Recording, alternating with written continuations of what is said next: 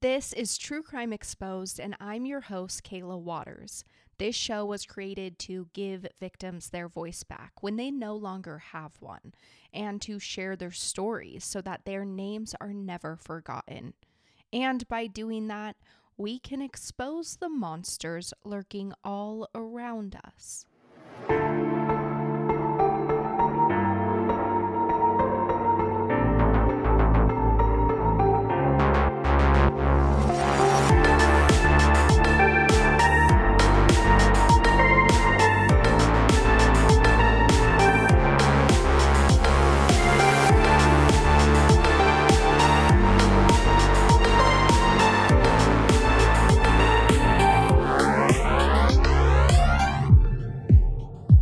Welcome back, everyone. Today I am sharing with you the case of Christopher Tapp. This is a very new case with very little information as an investigation is just starting.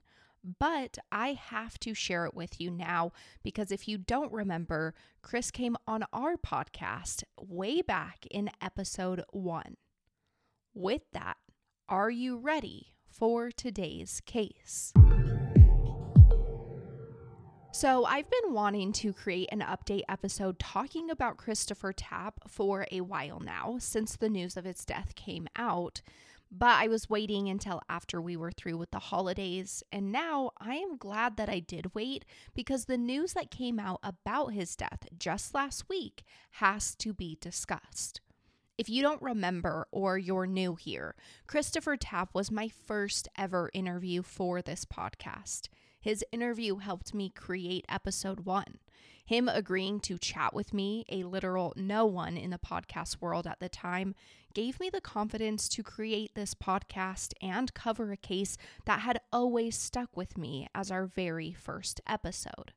That was the case of Angie Dodge. Her life was brutally taken in 1966 inside her own apartment when her across the street neighbor, a married father named Brian Dripps, broke into her home, raped her at knife point, and then stabbed her to death, ultimately ending her life by slitting her throat. However, for two decades, we had no idea that Brian was the monster behind the vicious attack on Angie. Instead, a jury of nine men and three women convicted Christopher Tapp for the first degree murder and rape of Angie Dodge on May 28, 1998. He was sentenced to life in prison with the possibility of parole after 30 years for the murder conviction, plus 10 years for the rape. As the years went on, it became obvious that Chris had been wrongfully convicted, so he was released from prison in 2017. When the state agreed to drop the rape conviction, but he was still released as a convicted murderer. That would stay on his record. He wasn't exonerated until 2019 when genetic genealogy finally led investigators to Brian Dripps, Angie's real killer.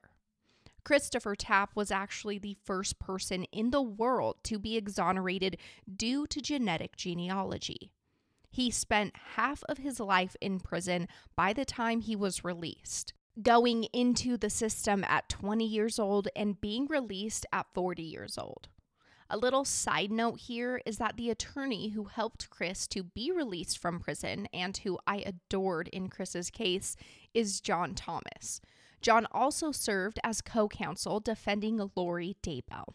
He is a public defender, so he doesn't choose his cases, but this just goes to show that while defense attorneys can really piss you off when they're arguing cases for people like the evil Lori Daybell, they also do really good work as well, like representing the innocent and helping the wrongfully convicted to be free. So, if you haven't already heard Angie's story and the way Chris fell victim to the system, go listen to episode one of this podcast right now before you listen to this. You will hear a detailed telling of this case alongside audio clips from Chris himself when he came to my home back in 2020 to talk about his wrongful conviction. And beware, it was my first ever episode. And while I am proud of it and all the work I put into it, and it is a very informative episode. I do talk really slow. So, you know, I was a baby podcaster brand new to the game. Anyway, I will forever be grateful to Chris for speaking with me all those years ago.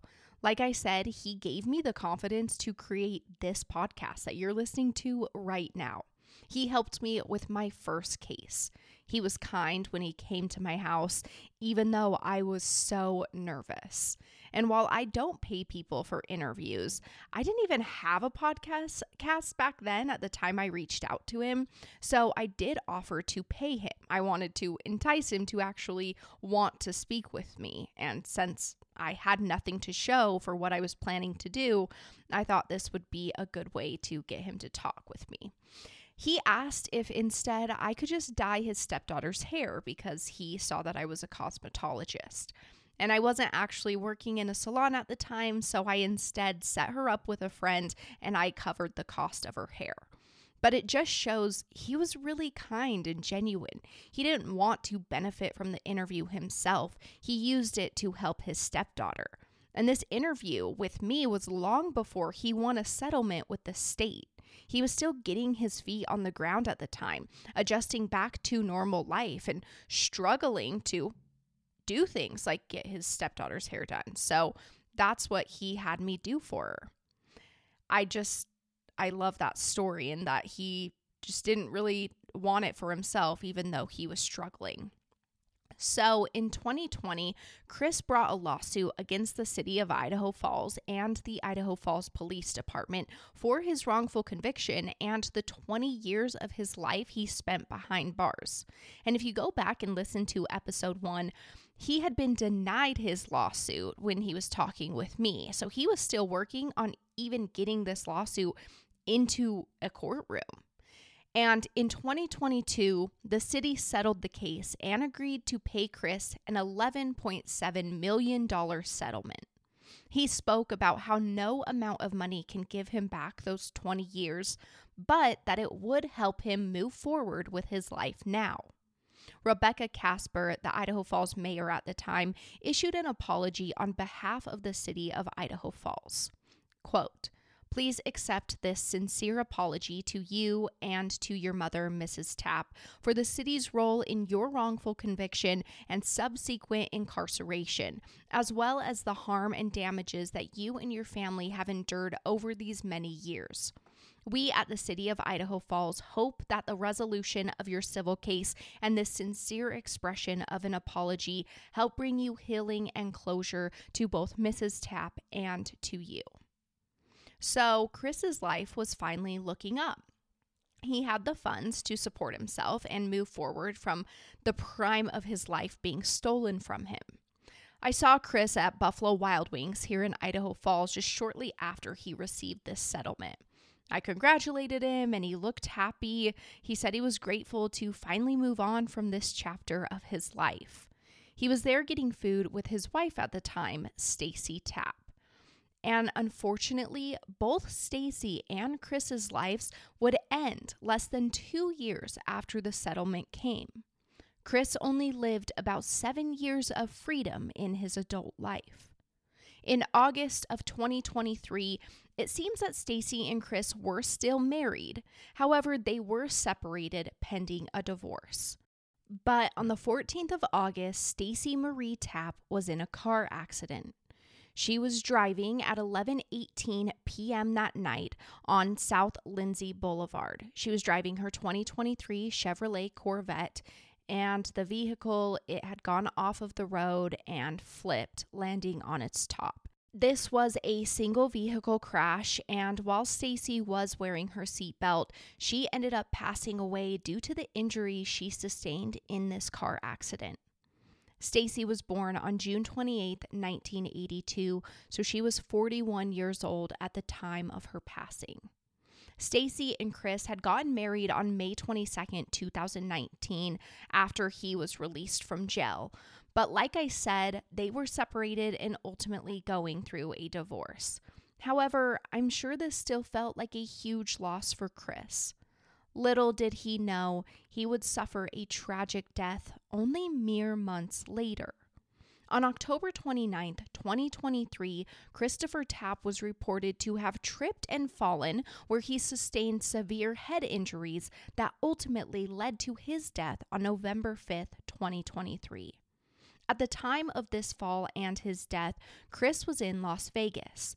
He was staying at a hotel during this vacation, and this hotel was located on the 3000 block of South Las Vegas Boulevard. This is the location where medical help was dispatched to after someone called to report he had been in an accident where he fell and bumped his head. I am not sure who was in Las Vegas with Chris. There has not been a lot of information released yet. Now, when the news dropped that Chris had died, I immediately had a heavy heart thinking of him and his family. He only spent seven years of his adult life as a free man. He just recently was rewarded his settlement. He had so much more life to give.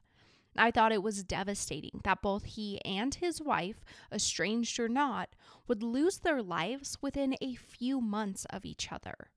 And it didn't take long for Chris's death to turn into tragic irony because it turns out the man who spent most of his adult life in prison for a murder he did not commit has now been murdered himself. It comes out that on November 22nd, the Las Vegas Metropolitan Police decided to investigate Chris Tapp's suspicious death. Things just didn't add up. His injuries seemed to go far beyond what an accidental fall could cause. The Clark County Coroner's Office there in Las Vegas ruled Chris's death as a homicide due to blunt force trauma to his head. And it turns out that just before this reported accidental fall, Chris was actually in a quote altercation inside of a room at a resort. When I read the news last week, I was stunned. It doesn't feel right. What a tragic life story. I can't wrap my mind around it. It's unfair. While we do not know a lot about this investigation or case yet, I have a feeling answers will come fairly quickly. At least I hope they do. And this is a case I will absolutely continue to update and keep you in the loop. Thank you so much to Chris for giving me the confidence to start this podcast. Thank you for being my first interview of my life doing what I love.